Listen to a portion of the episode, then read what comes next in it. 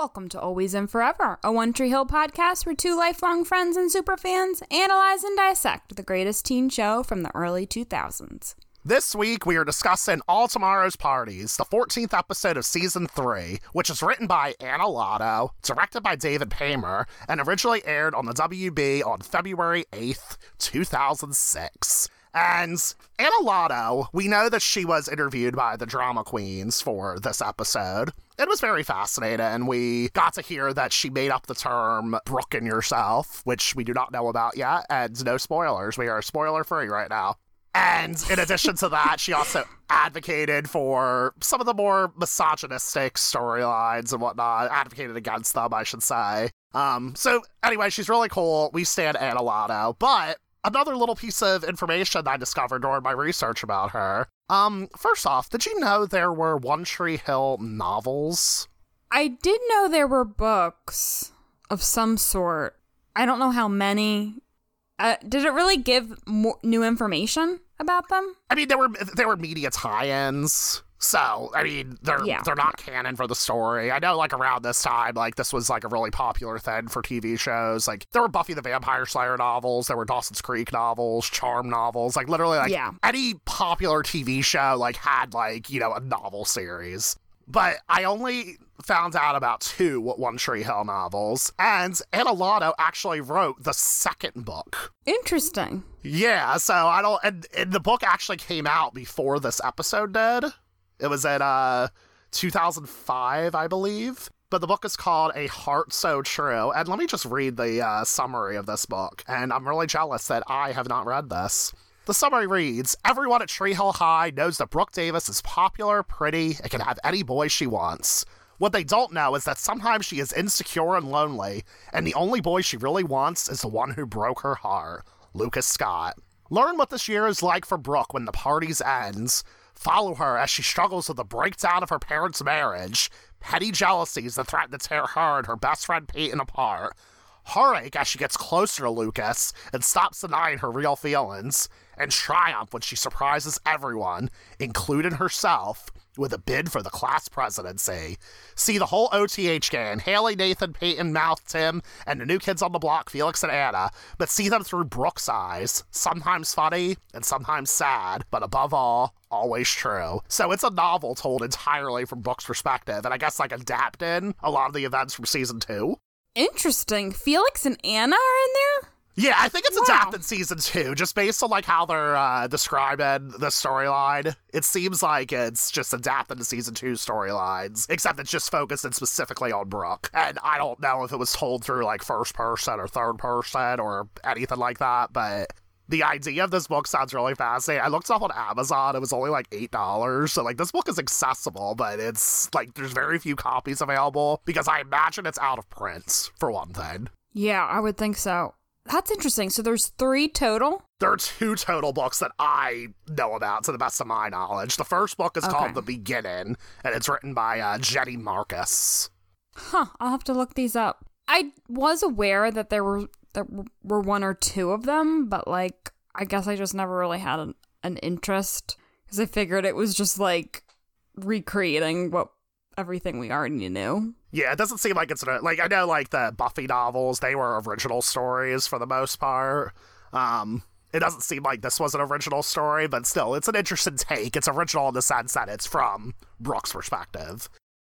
Yeah, could like you imagine if the novels were like the Veronica Mars ones? How good those were. Oh yeah, for sure. Mhm. And those were canon. Yeah, those actually were canon. and they yeah. truly added to the whole the story and the characters and everything and Mm-hmm. ooh i loved them so much Yeah, any Veronica Mars fans out there, definitely read the two books that take place between the movie and season four. I think they were better than the season four that we got, personally. yeah i agree actually But Anna Lotto, we we stand, and maybe I'll check out this book. Yeah i might too i'm intrigued always and forever is spoiler free but stay tuned after the credits for a fully spoiled discussion Somebody told me that this is the place where everything's better and everything's safe.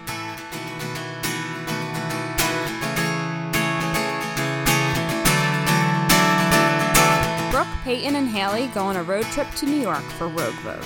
Once they arrive, though, they find out that Brooke's clothing line will now be showcased the next day during the Sparkle Classic cheerleading competition. Brooke decides to stay, and Peyton and Haley leave for the competition. Brooke meets Solaris, the 15 year old model who will be wearing Brooke's clothes. That night, they go to a club, and Brooke finds Solaris high on drugs. Between the drugs and getting hit on by a creepy older guy, Brooke leaves the club very upset. She seeks advice from a taxi driver named Dawood and reflects on what she really wants. Meanwhile, Tony, one of Nathan's basketball friends, invites Nathan and Lucas to dinner at his house. Throughout the night, Nathan learns about how a family should be. Whitey prevents Karen and Keith from having alone time together. Skills, swim lessons, Bevin. Rachel asks Peyton to come to her room for drinks. I ship it. While Peyton's there, Bevin calls Rachel to tell her about room changes, but Rachel doesn't tell Peyton that Lucas is now in her room. Rachel takes a drunk Peyton back to her room where she gets into bed with Lucas. They are both surprised to see each other, but nothing happens between them.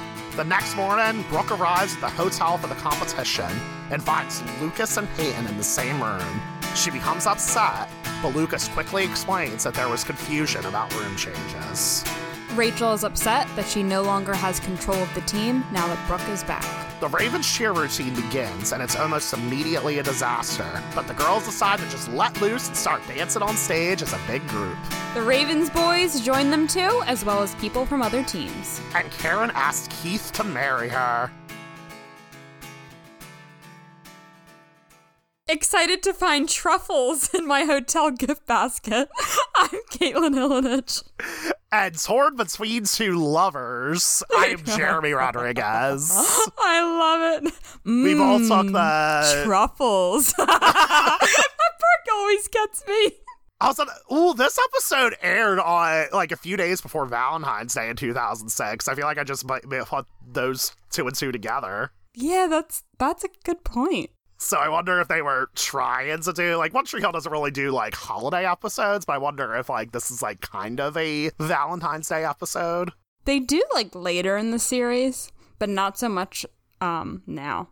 Yeah, because it they can't keep their timeline straight. So No, no, that would cause a lot of confusion. yeah. Well, speaking of timelines, though, uh, Whitey does say that Keith was only out of town for four months. Does that make sense?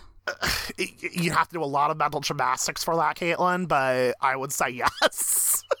Probably. if you think about it, three months for the summer, that's at least three. So I would imagine like he was probably gone like right before school ended and then maybe came back in September. It really doesn't make sense. I'm just trying to justify it in my head. Yeah, I'd really have to lay that out on paper. And it'll probably make even less sense if you try. All right, like, fuck talking about the timelines.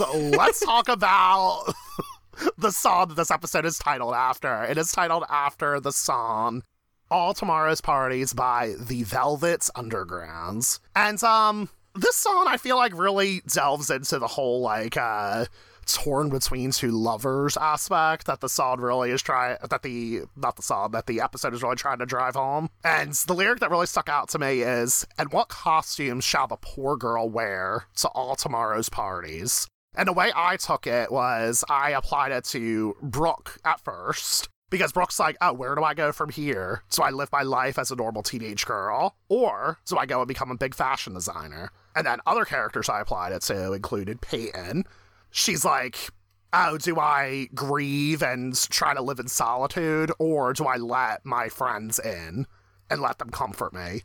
And then I feel like even to a lesser extent, there's Rachel. She's like, oh, do I try to win the big cheer competition, or do I let go and have fun? She decides to be like a party pooper and decides to just like be a wet blanket and try to win the competition and forget about having fun, forget about being a kid.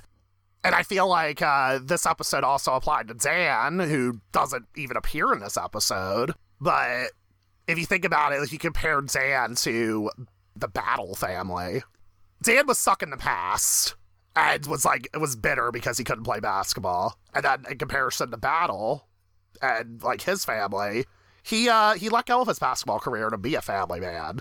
And so it's just a it, it's just uh, it showcases that there are two different families with similar situations, but they both decided to like take different approaches to life. Wow, you really killed the analysis today. Like, you killed it.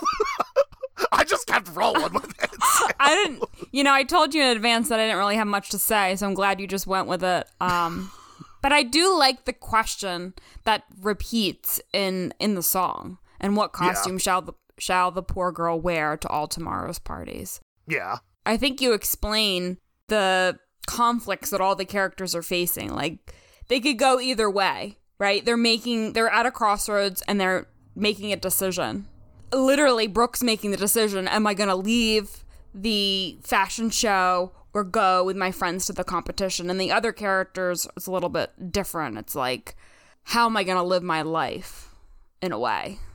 Yeah, absolutely. It's like what co- like what costume are you going to wear? Like who are you going to be Yep. at all tomorrow's parties? You have like so many decisions to make. I enjoyed it. I enjoyed your interpretation, like because I was looking at it earlier. I'm like, I don't really understand the connection. Um, but wow, it makes a lot more sense now.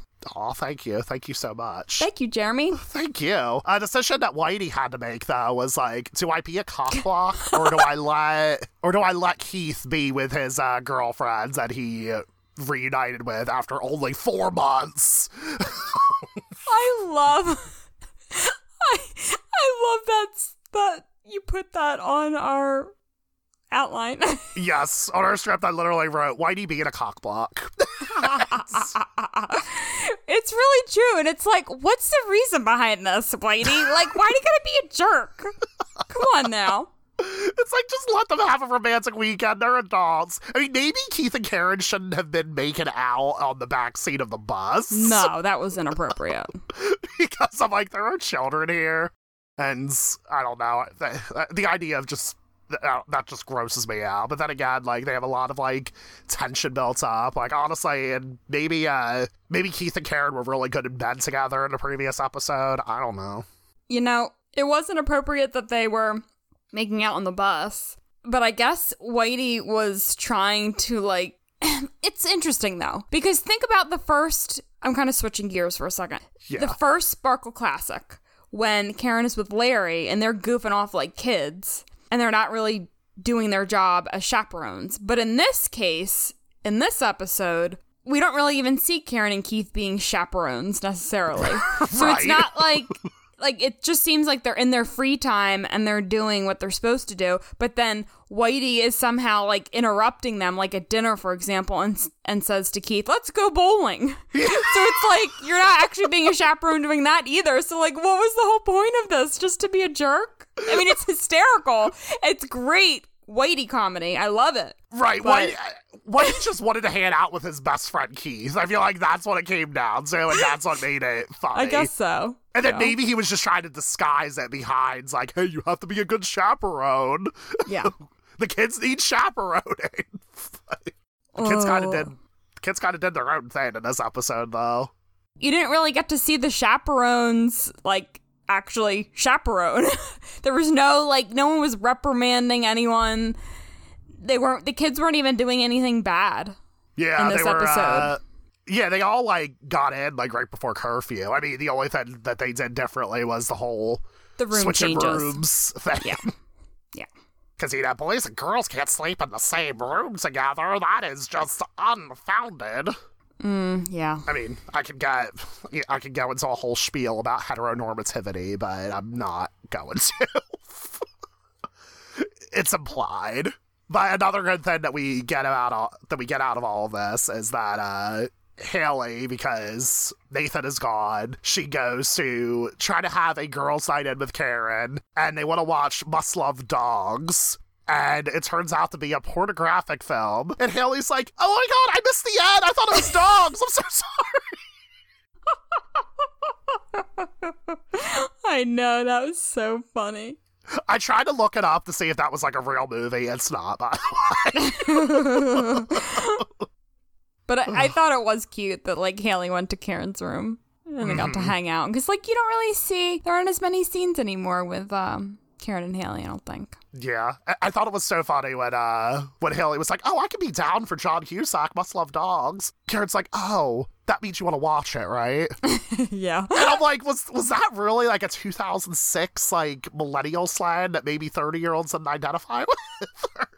I was, you know, that occurred to me too. Is like, was that a term at the time? I guess that was a newer term at the time. It had to have been. Like, why would they have included it? And did 30 something just not understand it? Like, that just sounds, that, that's funny to me. Yeah, that is funny to me. They, but the thing is, they try to make these adults who are young parents because they had these kids like at the end of high school, like or right out of co- right out of high school, and they try to make them seem older than they actually are. It's like think about how season one Deb, how she was dressed. That is not how a thirty something, even in the two thousands, would have dressed right. with that short haircut. Like she was made to look 10, 15 years older.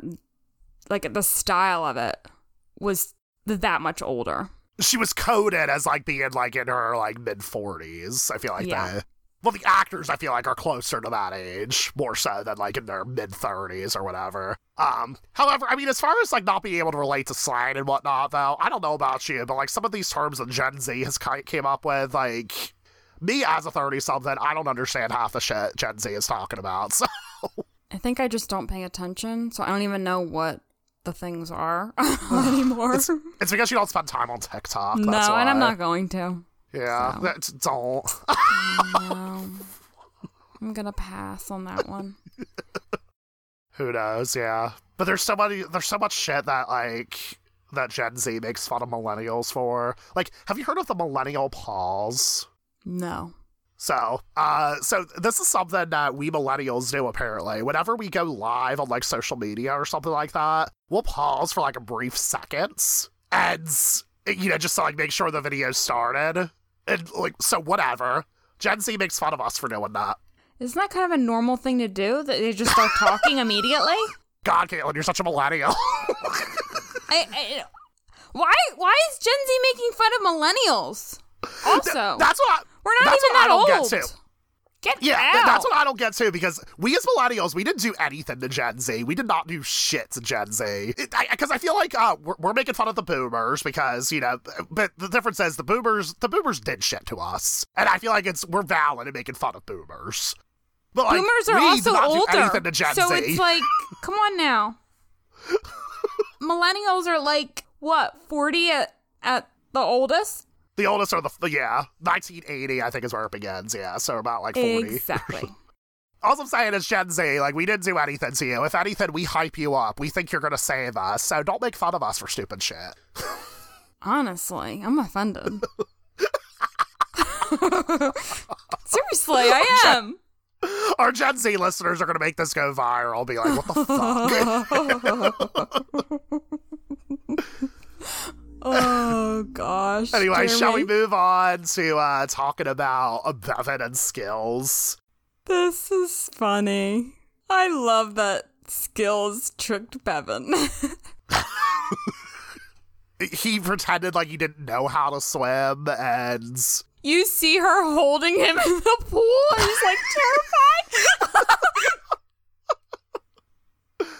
It was so adorable. I love the comic relief. Although it's so funny how Bevin like pretends to be sick, and she does this whole ploy, and she just kicks out her roommate. Like, yeah, what the? I would be pissed off if that happened to me. Like, could you imagine? Like, being like, what the fuck? You're kicking me out.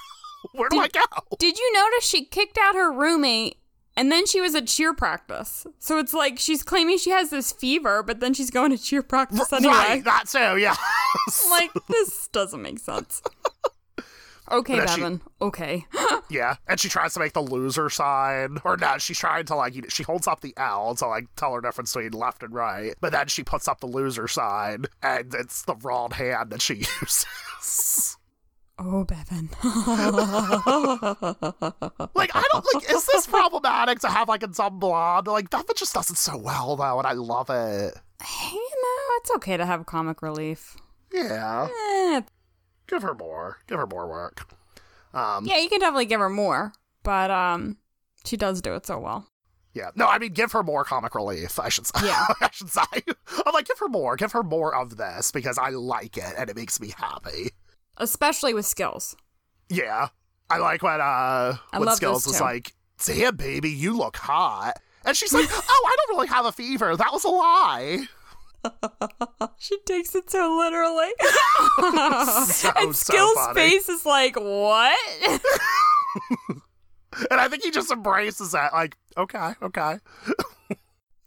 One of the things I like about this too is that like it doesn't seem like Skills ever like you know he never calls her stupid or anything like that. He just sort of like just accepts her for who she is, yeah, he just goes with it.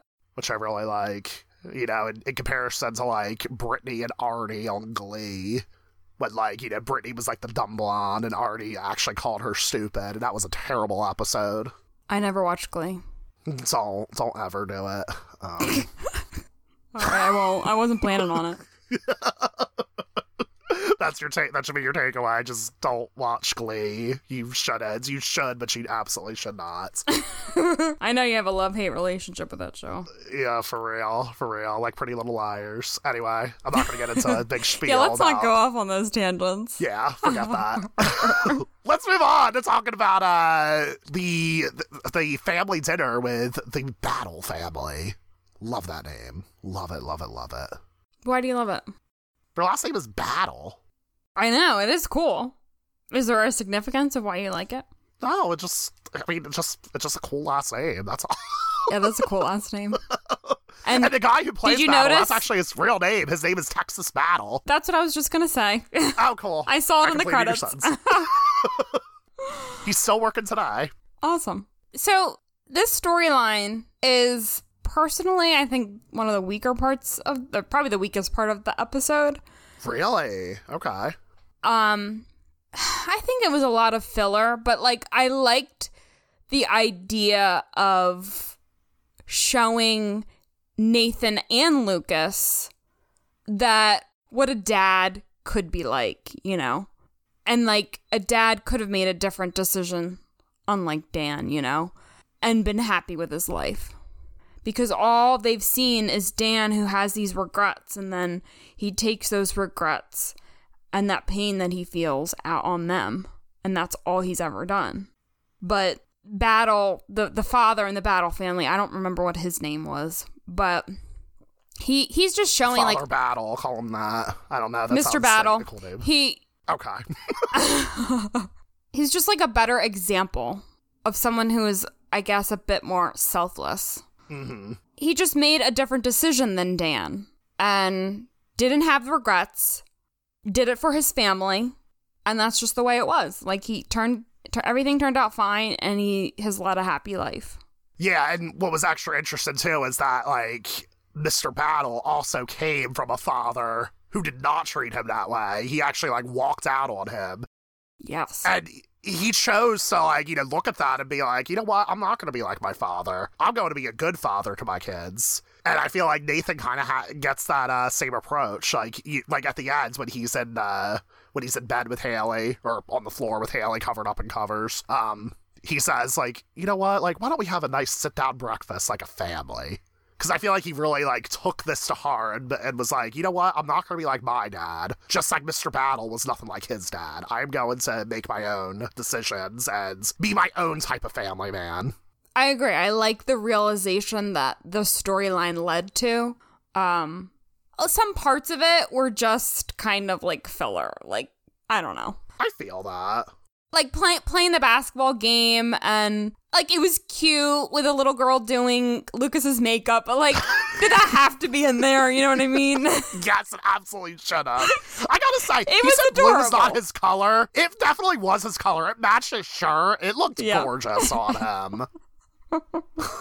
yeah, it was cute, but I'm like, it was this, and them just playing the game and everything. I was like that whole part. I got you. And the other thing too that like kind of frustrates me, just like you know, the thing that frustrated me with uh episode three ten, they introduce a they introduce a black character and then they don't do anything with her. This one we get introduced to a whole black family, and honestly, like. th- This, I feel like One Tree Hill has been doing this a lot lately, but back a, a backdoor pilot in a way. Like, I feel like it would have been cool to see this family, like the complete opposite of like the whole situation with uh with Dan and Nathan and Lucas. We get to see a father who is supportive of his kids. And then who knows, like maybe you know, how cool would it have been if like maybe in the pilot episode, the actual pilot episode, like his dad actually comes in, like Mr. Battle's dad comes in and tries to like, get back into his kid's life. I feel like that's there's a good story there. There's a good story behind this family. I think there is. Yeah, I, I think it would have been interesting to pursue it. The part that is weird to me, it's like they introduce this whole family and we don't ever see them again. Just Yes. just like with Faith. So it just doesn't feel and I guess, you know, we're not first time viewers, but whenever I am seeing this again, I'm like, well, this is like filler stuff because like there's no progression of the story. You know, they don't come back. We don't really there isn't like a lot of meat to the story. Same with mm-hmm. Faith earlier a few episodes ago. It it almost like the purpose of the story was to have like the characters realize something or to think about their life a little bit differently, which is powerful. Um, and I think that's important. But it seems like a lot to have this huge, you know, this this whole family here at the dinner table, and like nothing ever comes of it again. Yeah, I completely agree. And they give this work to black actors too, and these Yeah. black actors should get they should get media roles in this show because they deserve it. I know, I totally agree. And it's like they're trying to like uh, tick off a checkbox, be like, "Hey, look at us. We're not racist. See, we casted black people in here. We're never going to use them again. They're only going to be in one episode, but you know, see, we casted black people." Yeah. So it's like I feel like they're trying to give themselves a pat on the back, and it's a very empty pat. It is. And the fact that it had just happened a few episodes prior to this with the Faith storyline Mm-hmm. is, yeah, that makes me think it even more. It's like they are trying to check off a list. And as we said before, the storyline with Faith is also pretty interesting as well too, because we, you know, we get to see a, uh, a you know, a young girl. Her mom is like the coach for the boys basketball team. Like that was cool.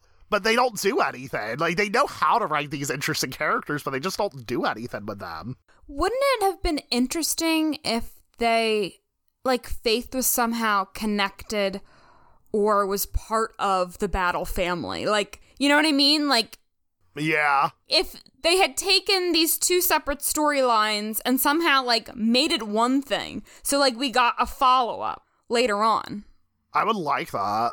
And it wasn't nathan's friend it was lucas's friend and they happen to be in that town where faith is living there and her mom's the coach and we might have gotten the same kind of message. Absolutely. we, we could have gotten a similar message if they had written it well you know that we got in this in this episode so many half-baked like backdoor pilot ideas. But for the record i think these backdoor pilot ideas are more interesting than the race car one. Season two. But the only good thing about that episode is cooper's muscles. Yeah. Um, I know you hate that episode. I'm sorry. it's all good. I like cooper's muscles and like michael trucco can like get it but that's that's all Oh, um, this isn't related to this storyline whatsoever, but I do want to point out that this does get kicked off by having uh Lucas and Nathan walk into their hotel room together, and it's like this really big bed, and they don't want to share it at all, so one of them has to sleep on the floor, and I'm like, yo, I don't have time for this toxic masculinity bullshit. That's a big bed, just fucking share it. And they're also brothers? Like, what the heck? Even if they weren't brothers, just fucking I do know, it. but they're brothers. So, Yeah. like, why are they being weird about that? like it's only weird because you're making it weird honestly like i went to i went to a few conferences where like i would like share beds with like with straight men they knew i was gay too like it was just fine because you know what that's how comfortable these guys were with their sexualities so Yeah, and why are you going to assume someone's going to make a move on you? Like, that's weird in itself. exactly and nathan lucas probably shouldn't be making moves on each other because you know brothers but No, they should not be. Wha- whatever. I I just I hated that part. That's all I gotta say. Um, Yeah. The thing I did like uh, on their when they're walking back to the hotel, uh, Lucas and Nathan talk about like what happened at the dinner. Nathan feels so much shame for trying to eat the food without saying grace. And, you know, and Lucas is like, oh, you always say grace before dinner. So it's kind of interesting to see, like, you know, there are two different perspectives on, like, how they grew up with the family atmosphere. And I feel like this is the age where you really start to discover things about like your own family. Like you'll you'll start seeing like how other families re- interact and whatnot, and you'll be like, wait a minute, like that thing that happened with my family that wasn't normal. Yeah. Like maybe uh like maybe how I grew up wasn't normal, and then you start to like really unpack some of those things. So, and I feel like that's what Lucas, both Lucas and Nathan are discovering in a way. Yeah, that that's a really good point because I feel like yeah, your late teens, you are really starting to like reflect on and observe other families and people, you know. Yeah, you're like your family does this. Like, oh, what, whenever I did this, my family would do this. Like, you know, just it, it makes you really makes you reflect, and I kind of liked that. Yeah, it was realistic, for sure. Are you ready to talk about your favorite gal? Yes, I am. Who's not so nice in this episode, let's be honest. so we're talking about Rachel here, in case that wasn't obvious. Why is Rachel in charge of the cheer squad? I know, it's like she has she's the newest member of the cheer squad. Yeah. So why would she be the one who is taking over when Brooke's gone? Yeah, and I mean she's doing a great job, obviously. But like, like if Keith has, if Keith has been only been uh, out of town for four months, like how long has Rachel been a cheerleader? A week. Honestly. Which means Brooke also developed a clothing line in a week and made all these clothes, like in the uh, whatever. Remember, I'm- she I'm made the gonna- clothes in a, like a day, not even a day. Yeah, she did because she's that talented. Mm-hmm. Um, I- I'm not gonna talk about that anymore. So also with the whole Rachel thing, and we'll get to that later. When Brooke does come back, she is like, "Well, the routine's only for this amount of people, so now." Like what? That doesn't even make any sense. Was wasn't everyone expecting Brooke to be there? You know, so why would they have? They would have had a routine with all of them. makes no sense. the only thing I can try to justify in my brain is that maybe like uh, Rachel anticipated that Brooke wasn't going to come because she obviously heard from Peyton and Haley like, oh, Brooke's not coming at all now. So Rachel's like, okay, then we gotta scale down the routine. Scale it down, but you should be able to scale it back up then because that was the original routine. Yeah, I, yeah, I don't know. That's just me justifying it. But did you notice the little callback that happens when Brooke joined? And Brooke was like, "You have enough room for one more girl, right, everybody? Just look at me and watch for the changes." Yep. That was a callback to episode five of this season when Rachel, like, you know, moseyed into the squad and said, like, okay, just look at me and watch for the changes. So I just really love that, that Brooke kind of gave uh, Rachel a taste of her own medicine. Exactly. Because she deserved that. Because she she's a little naughty in this episode. Yeah. Um between that and then the whole Peyton thing. Like yes. so I get like I thought it was nice that hey, let's drink in the room. Well, not necessarily teenagers drinking, but like hey, let's hang out because I think Yeah. everyone knows what's been going on with Peyton and um it was kind of nice for her to connect with Peyton. Hmm I kind of like how it started off too, because Rachel was like, "Oh, uh, you know, I'm not much of a listener, but I have tequila in my room." Yeah. And you know, this was interesting. I, I feel like it tried. to- It kind of showed like Rachel was, you know, trying to be a good friend. And you know, there were many moments throughout where Rachel was like, "Oh, like I'm, I'm really not a good listener. Um, I'm sorry." And then Peyton's like, "Oh, I'm, I'm not really looking for that anyway. It's fine." Yeah. So it started off good, but then quickly Rachel they get back to the room. Rachel gets a call from Bevin, and Bevin goes on this whole long story of room changes. and basically all you need to really know is that Lucas was booted out so Haley and Nathan could be together. So he was booted into Peyton's room. So Peyton has to room with Rachel now, which that implies that Rachel didn't have a roommate at all. I don't know. I, I don't understand that. Yeah, that doesn't make a lot of sense, but yeah, who knows? Then Rachel doesn't tell Peyton, of course, that Lucas Yeah, will she- be in her room. Oh my. Yeah. So you know that's bad as soon as you hear that. Uh huh. Do you want to know something else that's bad too? What else? When Rachel opens up the little mini fridge, you know what you see placed on the door oh, of the fridge? Name brand orange soda watch. er, er, er. yes, I saw that. I did indeed. It was quite obvious. But anyway, I kind of, I really didn't like this whole idea that, you know, the fact that Rachel started off as a friend and then she came up with this whole manipulative ploy to, like, you know, bring Peyton into the room with Lucas. I'm like, how cool would it have been if, hear me out here, what if Rachel initially had this thoughts in her brain? You're laughing because you know where I'm going to go with this. Uh-huh. Rachel initially had this thought, like, ooh, I'm going to, like, you know, manipulate Peyton into the room with Lucas. Only to change her minds, and then Rachel and Peyton wake up naked in bed together. I knew that was coming. What if Peyton and Rachel are. Or I don't even know the wording what anymore. What if Peyton's endgame was Rachel? yep. I never shipped these two together before that whole drama queens tape in. But ever since uh, Hillary put that in my head, like I just keep seeing like this could have happened. This one thousand percent could have happened. Yeah, could have. Wow. Yeah, definitely. If this was happened in 2023, Peyton and Rachel totally would have hooked up here, and you know it- they would have moved on. Yeah.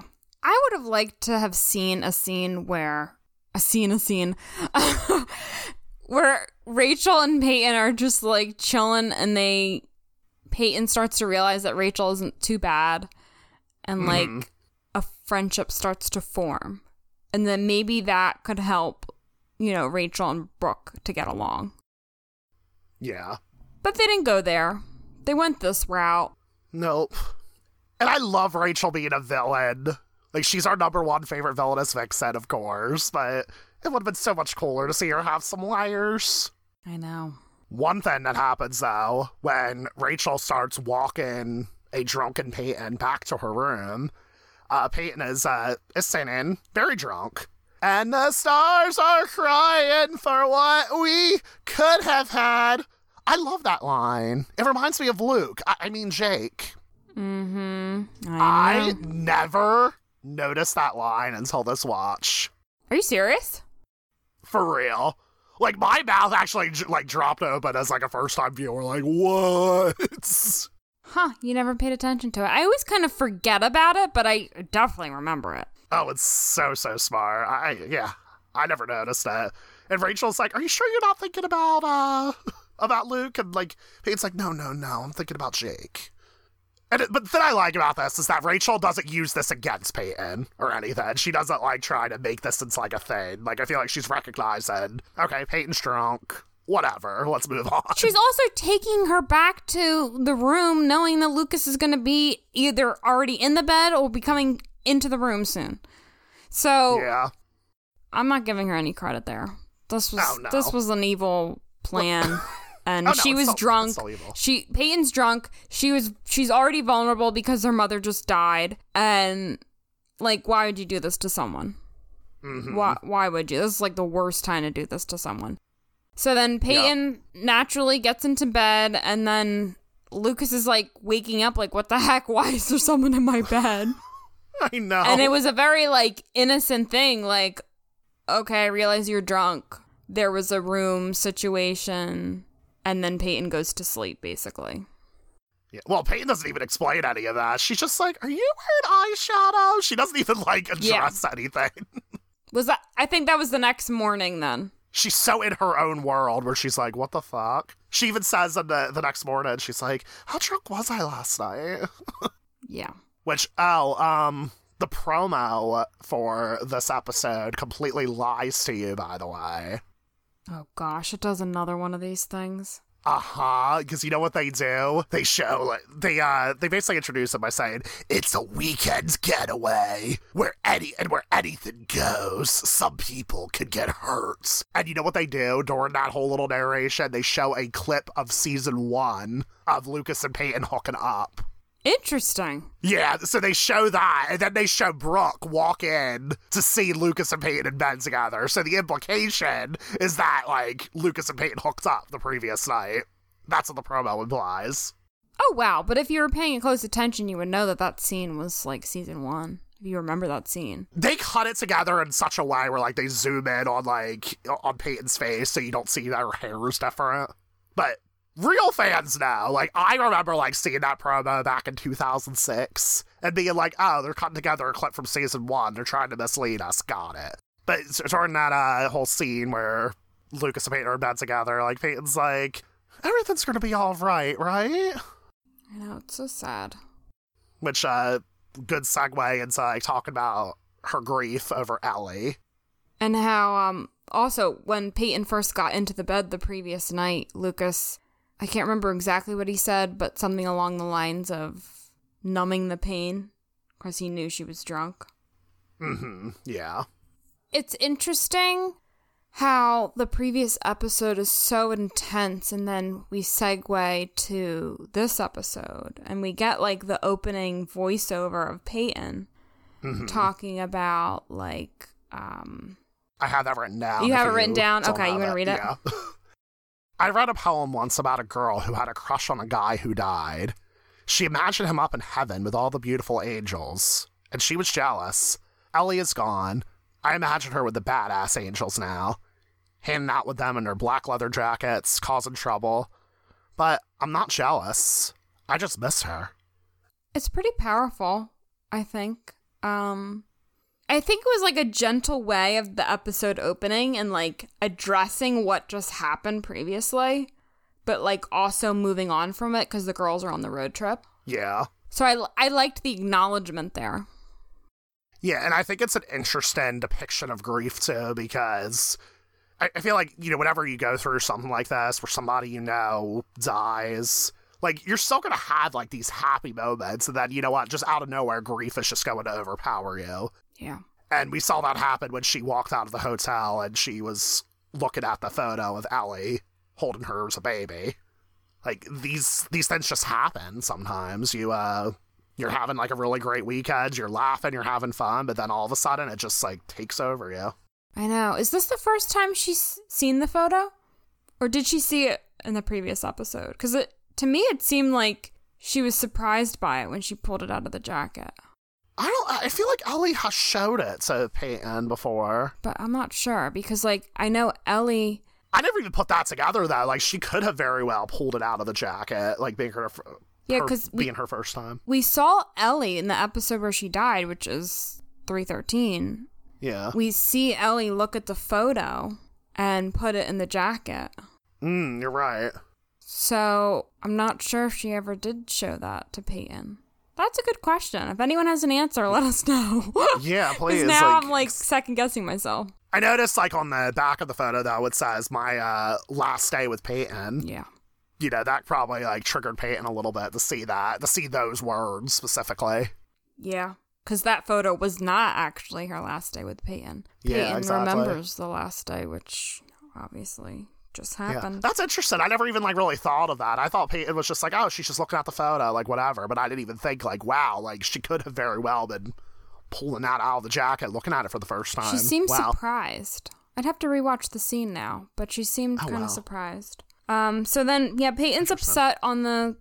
She's sitting on the steps outside the hotel, and then Lucas comes out. And I really like what Lucas said to Peyton. He said, Peyton, you can learn a lot from Ellie. She struck me as tough and that's important. But I also think you can learn a lot from her mistakes. Don't live your life alone. Let us in. I really liked that because it just showed like Lucas is there, her friends are there for support, and you know, you don't have to do this alone. You shouldn't have to do this alone. Right. And look what happened to Ellie. She lived her life alone and she she died alone. Um there wasn't really anyone else other than Peyton that we're aware of, which is really sad. Yeah, and to uh and to try to like connect this back to uh, um any sort of epiphany Lucas could have gotten from his uh, dinner with the Battle family. Maybe like this is his way of being like, hey, like Peyton, like you got like I mean, she didn't get brought up by Ellie, but for lack of better terms, let's just go with it. You got quote unquote brought up by a woman who was always alone. You do not have to do that Yeah. and you, you know because you know he's uh, he's thinking about uh Mr. Battle about how he uh you know had like a rough upbringing but he decided to do some things differently with his own family. So I wonder if like Lucas was like took that lesson to heart that he learned from the Battle family and tried to give it to Peyton. Yeah, I like that idea too. That's a good point. Yeah. I think there are just a lot of realizations in this episode. And I, I overall really like how it's done. Yeah, absolutely. But shall we talk about uh Brooke's fabulous NYC adventure? Let's do it. Yeah, a few things I want to talk about on the road trip on the way. I know what you're Uh, going to say. What? I already know what you're going to say, but go ahead. Do you? Yep. Okay, okay. Okay, cool. so, on the way, for one thing, uh, it's like some questions I have. It's like, did uh, Brooke, Haley, and Peyton, like, drive to New York, leave their car there in New York, and then fly back to North Carolina? How are they getting their car back? That's just a logistical question that I had. Also, I've never seen that car before in the show. So maybe it was a rental. Who knows? I've I've never rented a car before, but like, can you rent a car and then just leave it someplace Yeah. You in a different state? yeah, You could do that. Ow. and then fly home. You definitely Oh. can. o- Okay. As long as you're leaving it with that company. Um, yeah, it's with the company. Oh, okay. I thought I was really like delivering some type of hot tea there, and it, it just wasn't there. My bad. Uh, but okay, the other thing I want to know is that they drive into New York, and Haley looks up at the skyscrapers, and she's like, "Wow, it's just like the movies." And I'm like, "Haley, did you forget that you were on tour?" With Chris Keller, Michelle Branch, and Jessica Harp, literally like what two months ago or whatever, like whatever the fucking timeline is. That's the part I knew you were gonna say because you told me before. Because I think I brought that up in the spoilers Yep. segment. Like, I just find it so funny. Like, Haley, Haley, you just don't remember that you were in New York? Okay. Maybe she's just in awe of New York again and seeing the skyline. Let's just pretend that. That it's not the first time, but like, which is always kind of exciting. Even if you've been to the place before, like you're driving in and you see the huge skyline or it's all lit up or whatever, and it's. Let's just go with that. Okay. I will tell you this, though. Because of this very episode, every time I go to New York City, I always say this. I either say it out loud or I say it in my head. Wow, it's just like the movies. Are you serious? I do. It's either in my head or I say it out loud. so. But it's just like it's just uh, it's always like a callback because of this episode right here. That's too funny. Another thing that I do because of this episode, I used to play this all the time as a teen, the radio station game, where you ask the radio a question and then you I feel like I've played it before. It's so much fun. it was really funny in this episode. The door between two lovers. All right, new game. Yeah, because Brooke asks uh, radio, like, what is Lucas thinking about right now? And then the Mary MacGregor song, Torn Between Two Lovers. okay, new game. oh. Which I feel like the whole torn between two lovers was like it- it's a, it's a headcanon a little bit. Maybe that was the universe's way of saying like, hey, this is actually what Brooke is thinking about right now, or what she will think about as the episode progresses. The whole torn between two lovers aspect. Yeah, because she is torn between two different loves of hers. Yeah. hmm But they arrive at Rogue Vogue. They find out that the that Brooke's clothes aren't being shown till tomorrow, which I think is like very unprofessional. And seriously, fuck that lady. She's wearing white and it is way after Veterans Day. I don't think anyone goes by that anymore. I'm sorry. Yeah. It's like a dated thing now. yeah, but Haley says like Labor Day.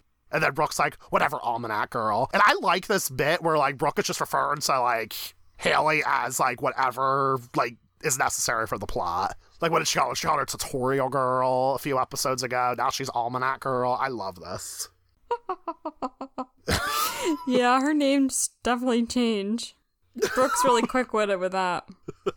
I love it so much. But Brooke ends up telling her friends like go off and you know fly out to North Carolina to begin a competition, and she'll chill here. Um, but then this is when uh, Brooke meets her model Solaris, who is played by Peyton List, not to be confused with the Peyton List who starred in Netflix's Cobra Kai or the Diary of a Wimpy Kid movies. That would have been really weird if that Peyton List starred in this because she would have been like eight at the time this episode aired. I didn't know there were two Peyton lists. Yeah, there are two Peyton lists. That is weird. also, uh, Peyton List at, at this time was actually 19 when she filmed this episode, and they made it look like, oh my god, like I thought you were like 25, and the character Solaris is 15. So I just thought that was kind of funny that they aged up a 19 year old like that, made her. I don't know. There's just something weird about it to me. I don't know why. She definitely did not look 15, I'll tell you that. I think she did look older than 19, too. yeah, I mean, I thought so too, but I guess that's like because of like the makeup and everything like that. But then again, I got, I guess that has something to say about like how the fashion industry treats people. Like they age people up, like sex them up and whatnot.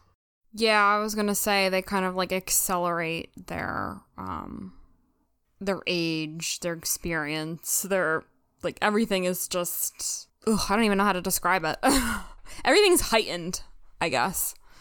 Yeah, exactly. Like they're, they're like over sexualized, and we're hearing a lot about that right now. Like from for like Nickelodeon stars or Disney Channel stars are speaking out about like how uh how they were treated like growing up when they were only like fifteen. Yeah, it's not right. So then Brooke and Solaris uh, they end that night they end up going to a club where I guess there were other people in the whole uh, fashion show that were also there. Yes. And Brooke is looking for Solaris and finds her in some VIP area or something. Yeah. Like the VIP of the VIP, I guess. I don't I don't know how that works. I'm Yeah. not cool enough. and she is like really out of it and clearly on drugs and it seemed like it was heroin. So that's yeah, intense she said she started too much itch, yeah. hmm that's really intense. A 15 then year old uh, and then that guy uh tries to make a pass at Brooke and he says he, he he tries to like touch Brooke and then Brooke's like, Whoa, whoa, I'm only seventeen and he's like, I didn't realize you were so old. I thought you were more Solaris's age. Oh, so gross. that was so gross but what they're trying to show in this storyline is like the industry of modeling and like Mhm. how i mean it's not just modeling but i think the whole entertainment industry period drugs are a part of it. Like you said, over sexualized. These creeps can take advantage of you easily because they have access to you. It's really disturbing. So I guess they're trying to make a point in this episode. And so, how cool would it have been to see a backdoor pilot with Solaris as well? There are so many backdoor pilots opportunities Yeah. here. but yeah, I I did not like. When I say I don't like it, I mean like it was appropriate for the show because like this, you know, this creepy guy. He's supposed to be creepy. He's written as creepy. We're not supposed to like him, unlike some of the other men on the show. We should say. Yeah, that it was definitely making a point here, making a statement. hmm So, and I think it also just contributes to Brooke's ultimate decision to go back to the cheerleading competition because, like, I feel like that repre- the competition and being with her friends, it almost represents like this innocence, this age of growing up versus the fashion show is asking Brooke to be more mature, more and older than she really is.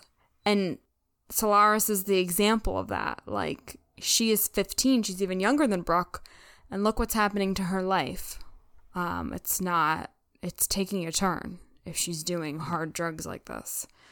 So, it's pretty disturbing in itself, and I think that ultimately is how Brooke makes the decision. I think there are a lot of factors that go into it, but this Yes, particular uh, night, I believe, is what you know made her make that choice. Yeah. Well, let's not like let's not downplay her uh, cab ride with Dawood as well. No, I think that's another part of it too. Yeah, let's let's chat about that for a second. Um, Dawood, played by Brian George, who was on Seinfeld. Just side note there. Um, so Brooke asked her on the radio so she could make some decisions, and then a Hindi song comes on, which I looked up this song.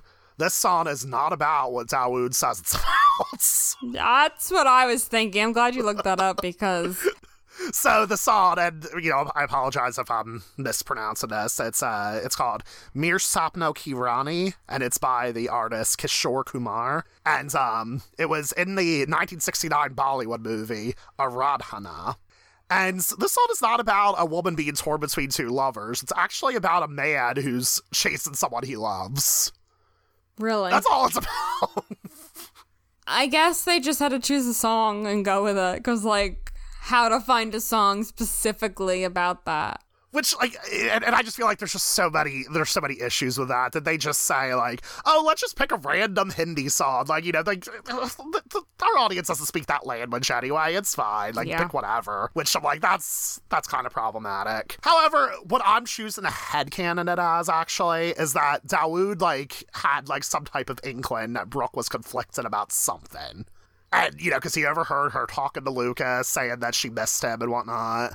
So maybe Dawood was like overhearing this and being like, you know what, I'm going to tell her what she thinks the song should be about. I'm going to tell her what she needs to hear. So that's my head headcanon on that. Yeah, I like that because I think he was he was in tune to her emotions Yes. at that time. At the same time, they probably should have actually picked like a real Hindi song that represented Yeah. this, or like just pick like pick a different language if you can't find Hindi, if you can't find an exact Hindi song. Like, th- do something better. you know? Yeah. I also I thought it was interesting because like at the end, like after he, they talked about the song and everything, and and Brooke was about to get out of the cab, I feel like Dawood told her basically he wasn't really telling her what to do, but Yeah, he doesn't tell Brooke the conclusion of the song, but he says like, "Well, there's much happiness, I assure you." Yeah. Yeah, he says there's happiness, but he was also like it was almost saying like you should pursue the the fashion the fashion stuff because like that might not come around again. That's what I was getting from it. Yeah, she was. Yeah, he definitely was. It was kind of interesting. He was telling her like, More so to do that than to leave. Mhm. And Brooke, you know, she took all of that into consideration and made her own decision and she obviously went back to the cheerleading competition, but I thought that was interesting because I thought he was more of an in I thought he was going to be more of an influence of Brooke's actual decision, but really he wasn't. Right, yeah. But then again, like maybe like when when he got out and told her the conclusion of the song, saying there was much happiness, maybe that was his way of saying like, hey, like I gave you my advice, but you do whatever you want to do. Regardless, you will be happy. That's how I interpret it. Yeah, I, I like the happiness part at the end because that makes it a little bit more open ended to like her situation, I guess. Yeah, exactly. But uh, I liked it. Yeah, it was interesting. It was different. I feel like we haven't really seen a, a scene like that with a brand new character and you didn't want more from it. Like it Yeah. it was that's what it was. He did a good job. Mm-hmm. Brian George. Maybe him and uh him and Peyton List could have been in this uh, great backdoor pilot where he would give uh he would give Solaris like you know this all these advice pieces of advice. He'd be like the Whitey of this uh fashion based TV show. You're coming up with all the backdoor pilots today. wow. I'm just coming up with all these like pieces of fan fiction. honestly. Um, one that I do want to say though is I really had to like uh get out of like this capitalist mindset because there was some part of me that was like, Brooke, why are you passing up this opportunity? You could be giving yourself this new life. Like, fuck being a kid, do what you want. But then I'm like, hold on. Why does it matter? Like, you should, like, you know, just live your life. Like, you can just be a person. You don't have to, like, be successful. And you don't have to work your ass off. Just do whatever you want to do. Yeah. So I was, like, consumed by capitalism for, like, a brief second. And I want to hold myself accountable there. Interesting. Um, I know. I feel like there's so much pressure on Brooke to like do this fashion thing, and she didn't even sign up for it. Like this was all Rachel's doing, and I think it comes back to like teenage. There's always pressure put on teenagers, and they're so young, and they still have a lot of time to figure out what they want to do, what they don't want to do, and I think prematurely a, a lot of that is put on them Right, In- exactly. with pressure to like get a good job, you know, make a living, and that's like drilled into Yeah. your head. Yeah, th- I mean, this goes back to like our discussion on uh, episode 312 as well, where we talked about like, you know, there's so much pressure for like kids to be 18 years old and then like literally know exactly what they want to do with their lives after that point. And it sucks. It's not right. Mhm. And like this is more like what Brooke's going through right now is more than most teens would go through yeah. because how many opportunities like this or equivalent to this do young people get? like this is a Yeah. really like big thing. So no wonder like she's confused about what to do. Yeah, and I'm thinking about this from experience. So, like in uh, in my, I, I kind of had like a Brooke moment in my senior year of college. I uh, I had this great um internship opportunity for like my last semester, but in order to uh, do the internship, I would have had to drop a bunch of classes. I would have had to give up my job at the school newspaper, and like literally everything that like I treasured, I would have to give up. And I was upset about that. So I didn't do it. I didn't do the internship. I decided to go on with college. Um, guess what? The person who I would have been working under is now actually pretty famous right now. I'm not going to say who it is. Are you serious? Yeah. So, anyway, so, so part of me, like, I feel like that was like part of me when I was, uh, when, when I was looking at Brooke, I'm like, no, Brooke, don't pass up this opportunity. But at the same time, like, like I said, it's okay to just be a person and not live under the thumb of capitalism. Yeah, it's hard, but I agree. You don't mm. have to be like the best at something Exactly. to have a happy life or content or whatever you want to call it. Yeah. But who knows? Who knows what will happen with Brooke from now on? But she decides to return to the Sparkle Classic. She goes to the hotel, and that's when she sees Lucas and Peyton in bed together, and she jumps to conclusions. Rightfully so, I think. Like, what are you supposed to think? I mean, I would have been pissed. Mm-hmm. Did Lucas lie about sleeping on the floor?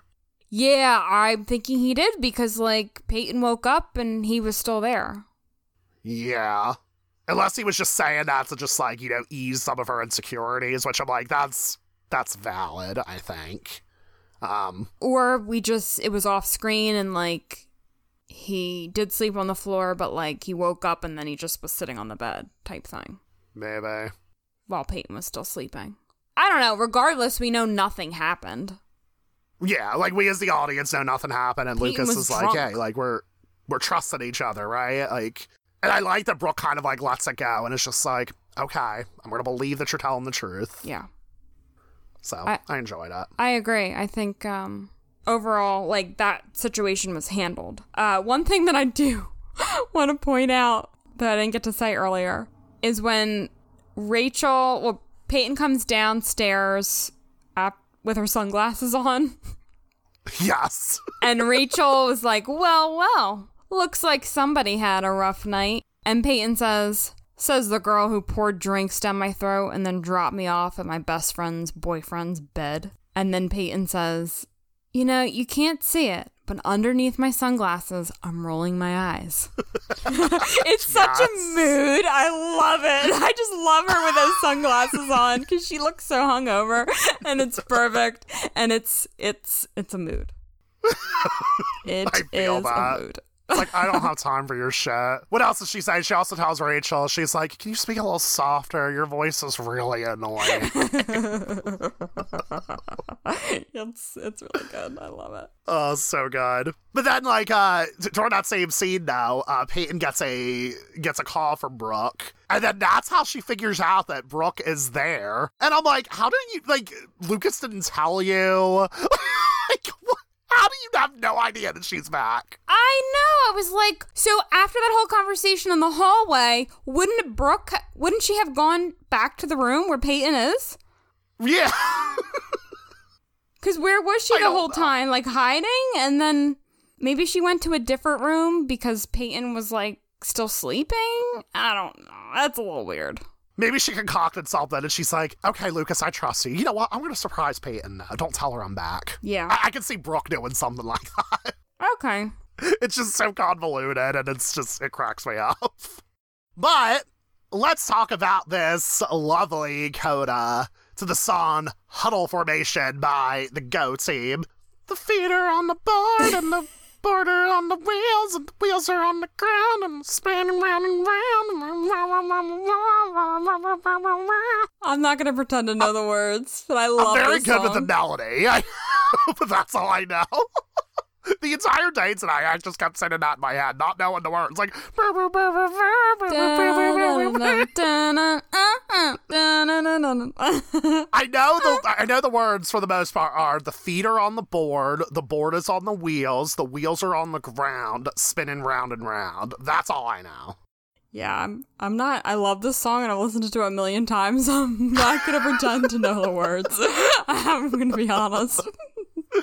Oh, but anyway, so we're at the uh, Sparkle Classic cheer competition. They do the cheer routine. Skills reveals that he swim less than Bevin. Peyton can't keep up with the routine, which results in the ladies falling down. But then Brooke sees everybody falling, and she's like, fuck this, I'm gonna have fun. So she does the robot. It's really funny. It's really iconic. And then the rest of the ladies join in. Rachel is so over it. She's like, oh my god, like, stop being children. So she decides to go off stage and be a wet blanket. And then the Ravens boys and the other basketball teams and cheerleaders jump up on the stage, and it's really cute. I do not like when the boys join now. Like, I wanted to see the girls have fun. I know, but it, and it's just fun, like everyone coming together at the same time It's too. yeah, it's cool. I get the point. I get it. I just wanted to see more girl bonding, you know? I know. I love like the moment where they realize like things are not like this routine's not working. So like let's just let loose and do whatever the heck we want to do. And I agree the robot that Brooke does is so funny. It's a good uh, it's a good attitude to have. It is. Uh, it's a lot different than like their first competition in season one because like they were really like remember Mouth was coming up with a whole routine and they won I think second place I believe second or third place. Yeah, but Brooke won best choreography. Yes, yes. So it's a little bit different. They're like letting loose this time and think things are different, you know. Yeah, Brooke actually tells the girls because Rachel gives them a bunch of orders. Then Brooke's like, "Oh, and one more thing, have fun." Yes, yes, she said that. Which this shows like Brooke's character progression from these Mm-hmm. last two seasons. Like this is really cool to see. Especially going from like this amazing opportunity where like it showed like, hey, Brooke worked hard to get to this point, like to be a big name fashion designer. But you know what? Her her takeaway is still, no, let's have fun. Yeah, Let's be young and carefree. exactly. And being with your friends, you know, spending time with them, having fun, like that is all important. That's actually most mm-hmm. important right now. And the other stuff can wait. It can. But that's not the end of the coda. What happens next? Um, so we're back in New York, and Solaris is sitting in a chair, and she overhears that Brooke has left. She left, quote unquote, all of this behind, and you see Solaris smile, like, "I'm glad Brooke left and got out of here because it was the right thing."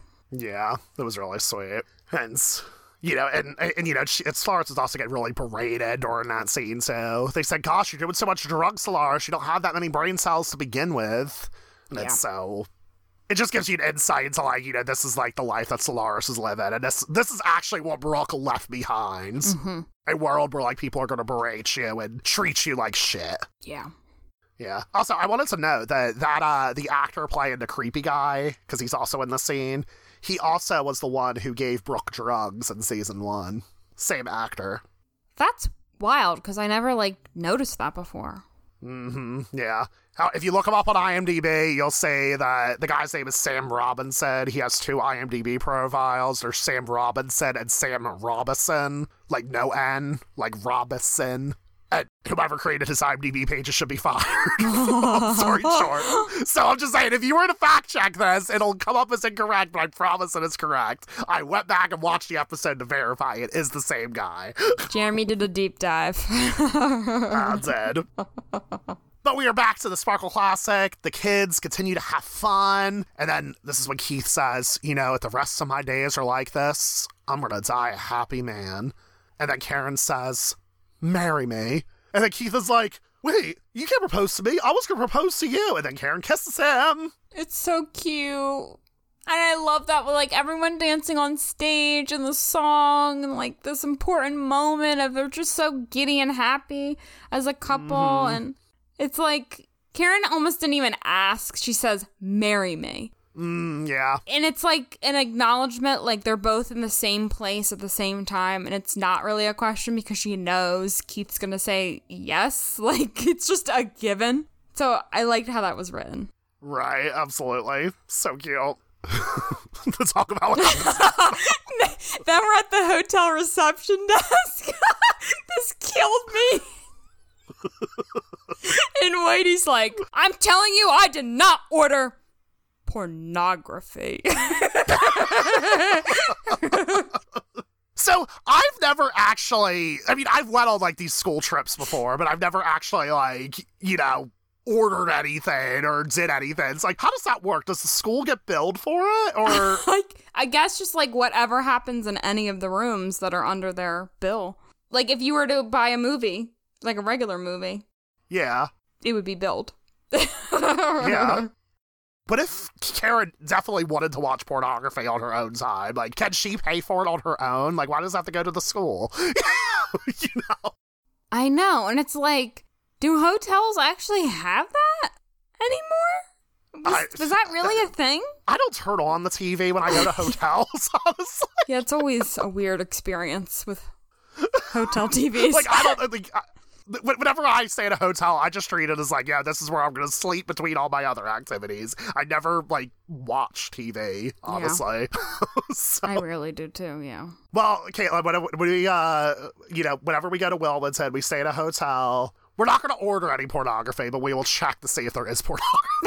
oh my gosh. We'll just see if there like is it an option. Is uh, Must Love like a movie that we could watch? I just feel like this is not a thing. I, I don't know, but maybe it is. we'll, we'll we'll keep an eye out for it. Uh, but anyway, uh, back to the Sparkle Classic. The kids continue having fun as we hear Lucas's voiceover. Most of our life is a series of images. They pass us by like towns on the highway. But sometimes a moment stuns us as it happens, and we know that this instant is more than a fleeted image. We know that this moment, every part of it, will live on forever. I'm gonna be honest. Chad does a fantastic job at, at reading that. And yeah, like this quote is just basically saying, like, hey, like, live in the moment. Like, these are the moments you're going to remember. You're not going to remember being like a big time fashion designer or winning the Sparkle Cheer Classic competition. You're going to remember these moments where you had fun and when you were happy. I know, and and those those moments are the ones that really will live with you forever. Like you'll always have that mm-hmm. memory of them, and Yes. it's it's really true about life, you know, because if you think about your life, it is like a series of images, one flashing through, but there's like these key key moments that you could recall that are the most important. I just I love how this like wrapped up the episode. It truly wrapped up this episode with a bow between everyone letting loose on stage and you're just seeing like the joy of it all. And I think just like dancing allows you to just express yourself and just have fun and mm-hmm. these friends are all together as a cheer squad. It's their senior year. Like, is the last time they'll be here at this competition. And it's moments like that that are so important. And I just love how the quote ties it all together perfectly. Yeah, it ties the whole series together too, as well. Um, because this is a nice happy ending for the series. I hate to tell everybody this, but this is the series finale of the show. so this is the last episode of of One Tree Hill right here. You know, it could really work. It really, really could, and I kind of like that, you know. So, wow, th- th- this is just it's such a weird way to end it. Like, yeah, like we could have seen Keith and Karen get married. We could have seen like you know this whole thing with like Peyton and her feelings for Lucas slash Jake, but no, like this is the ending of the series. you know what? It is fine. Yeah, let's leave it at that, I guess. all right, all right. Let's let's talk about our top favorite moments. What was your favorite quote? the Lucas voiceover that you just read, and I'm sad that I didn't get to read it. oh no! Do you want to read it and do a dramatic reading of it, just uh, just so you can, or maybe I'll live up to yours. I don't know. I'll do it. I'll do, do it. it. I'll do it. Most of our life is a series of images. They pass us by like towns on the highway. But sometimes a moment stuns us as it happens, and we know that this instant is more than a fleeting image we know that this moment, every part of it, will live on forever. I thought Chad Michael Murray was here. This is one of my favorite Lucas voiceovers of the whole show. Really? Yes. Okay. Interesting. I'm telling you, I love everything, so I'm just going to give it away. My favorite musical moment is Huddle Formation by the Go Team. Absolutely. I love this song. One of my favorite musical moments. It's definitely in a top five of the whole show potentially top three. Um, I just love the pairing of it all. It gives me so much joy. Everything about it, the song, everything, like the visual images of them dancing, and then this quote going over all of it. And then we also just had the Karen and Keith proposal, and it's so happy and joyful. I love it so much. I'm serious. I just love it, and I don't even know what more to say, but it... I love this. That's why I said great series finale, though. yeah, it really it could like that kind of quote can really wrap up a series, for sure. Yeah. What about you? What's your favorite quote? My favorite quote is Peyton saying, You can't see it, but underneath my sunglasses, I'm rolling my eyes. that is my honorable mention for sure.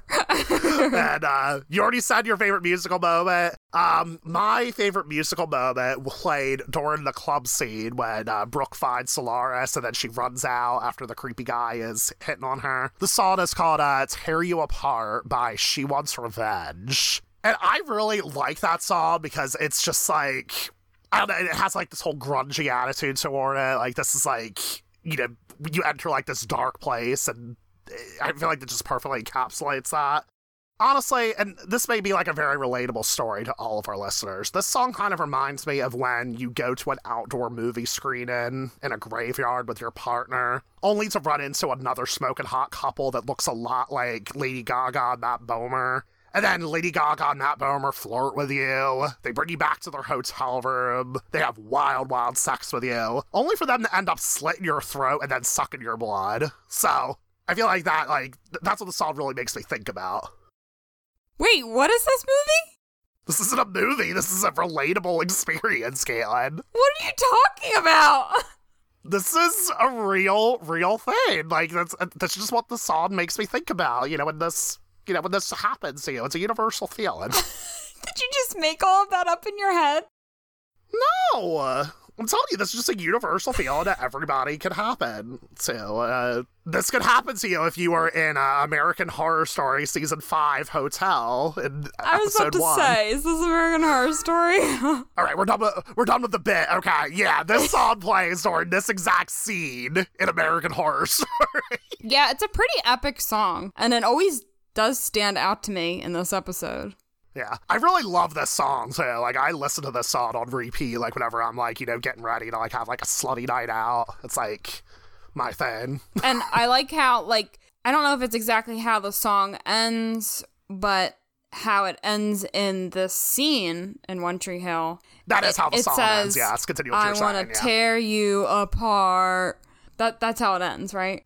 Mm-hmm. Yep and like the music ends, but you just hear yeah. the lyrics. And to clarify, the actual lyrics are "I want to fucking tear you apart." Uh, okay, that's the explicit version. so we heard the edited for TV version. But anyway, I just genuinely, I just really love that song for like this like really dark moment. It just like I don't know, it, it gets me in the zone. I know this is a dark scene, but I just love it. There honestly there's some really good music musical moments in this episode, actually. Um I also really liked Go On My Child by Michelle Featherstone. And I think that plays when Brooke is like at a crossroads, I believe. Yes, this is coming back to me. hmm I thought that was really powerful. I think everything but they include with Michelle Featherstone is really like perfect. Super Yep. emotional. Cuz she's been in a few I think her songs have been in several episodes. This is not her last appearance Yeah. either. Yes. I mean, well, actually, no, this is the series finale. No, this, this is her last Uh-huh. I'm just kidding, listeners. right. We- We're back for another episode. anyway. Let's do our ratings. yes. What is yours? I give this episode 5 out of 5 romantic candlelit baths. Oh, cuz we didn't talk about that Naley scene, but how freaking cute. Yeah. I'm so happy to see that scene. He's like, "Is there room for me?" And she's like, "I thought she'd never ask." And there's just something like really exciting about him getting in with his clothes on, just being completely uninhibited and being so in love. Like, God, Naomi is fucking great. I know. It's like I just oh, I just feel so happy when I see these scenes. And also I just looked it up. The song that I just mentioned, Go On My Child by Michelle Featherstone, it also plays when Haley's in the bath with Nathan.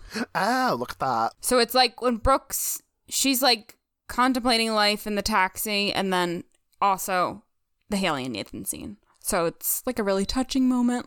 That's beautiful. Um, I really love this episode too. I give it five out of five name brand deodorants because we didn't talk. We didn't talk about the deodorant that this uh, competition is uh, sponsored by, just like in season one. We are not naming it because we are not sponsored by them. oh, that's good. I love it. but I'm pretty sure that's the last time we see this deodorant. Yeah, we're not going to see that again. So yeah, this episode's just great. It's so much it's so much fun. I feel like it has a good message. I really, really enjoyed it. Like season three is just fucking great. We're gonna come off as a broken record. It's five out of five, five out of five. So will the next episode be five out of five? I don't know. Yeah, we'll see. But all I gotta say is, listeners, if you want this to be the series finale, it is okay. we support you. yes, we support you. But if not, we'll see you in the next episode, okay? We love you. Bye.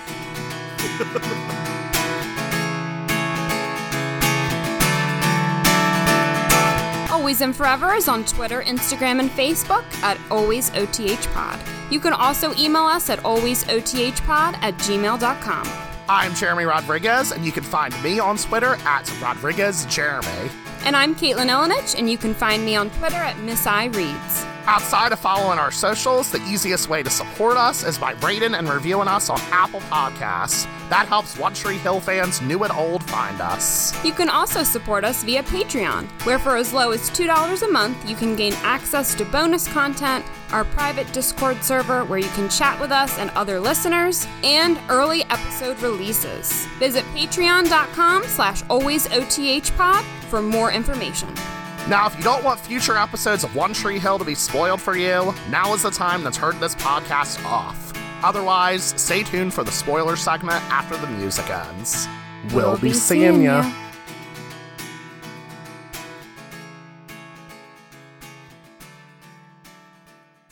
Welcome to the spoiler segment of Always and Forever. This is your last reminder to turn off the podcast if you do not want spoilers. So I didn't notice this until my until this watch that Keith says I wrote it down. Where is it? You know, if the rest of my days are like this, I'm gonna die a happy man. Yes, thank I you. I know, I'm the one who put this in the spoiler segment script. you did, and You've I- never like, oh, noticed this. Jeremy? I never, I didn't notice it. It's because you know you wrote it down. I was like, okay, like whatever, like we can talk about this. And then I watched this 20 minutes before we started recording, and then I was like, oh shit. That's also why these this final like the coda. That's why this gives me chills. Honestly, Mm-hmm. between that and everything else we just talked about, but this really like when you know that he's gonna die in two episodes, and then you watch this episode expecting that, it's wild. Like they they knew obviously what they were doing, and that is thrown in there on purpose. It's just rude. It is just rude. And, you know, when characters say stuff like this, I wonder at the time, like, if any. I wonder if people thought that line was odd and, like, I know I did not. was suspect. Watching this in real time, I did Yeah. not think anything of it because I didn't even notice it until like however many years later. So this Today. this was something for me. Literally today, yeah. In like what, 2006, 16, 18, 19, 20, 21, 20, 16 years later. This is why I'm making the joke, listeners, because now we're in the spoiler segment and we can be for real now. Like, this is why I say, like, this could be the series finale if you wanted to, because after this, like, things just go downhill with the happiness. And obviously, I'm kidding. There's still a lot of gr- there's great episodes but if you just want it to be a happy ending, you can end the series right here. yeah, if you do want it to be happy. And I can't wait to unpack the next few with you because it's mm-hmm. it's gonna get wild. And I, yeah, I just can't wait to talk about it with you because there's so much to Same. say. I wouldn't change things in the series. I, I really don't think I would. But you're right. Like the happiness factor definitely takes a hit. It goes away for a bit. It comes back. Like there's so many happy moments in the series, but you know, if if you absolutely love Karen and Keith, like maybe just stop the show now. It, it's a gut punch. That's for sure. Uh huh. But if you want to keep moving forward with the series, then just watch the fireworks, which is season three, episode fifteen, which we are discussing next time. Remember? Oh, I just started to read it. Remember? Okay. and taken from our OTH DVD box sets. Remember the time capsule videos? How private they were, and how they wouldn't be open for 50 years? Sorry, guys, make that one year. Who revealed them and why? The suspicions, recriminations, and hurt feelings begin. And remember Brie Leach, our guest for the last time capsule episode? Yes. She'll be back next time as well. Full circle moment. I am so so excited to chat about this with her. It's gonna be so I much really fun. am too. Will be. Well, see. Yeah. What kind of slow motion shit was that? You were going slow too. I was just trying to keep up with you. Now say it really fast. One, two, three. We'll be seeing ya. We'll be seeing ya.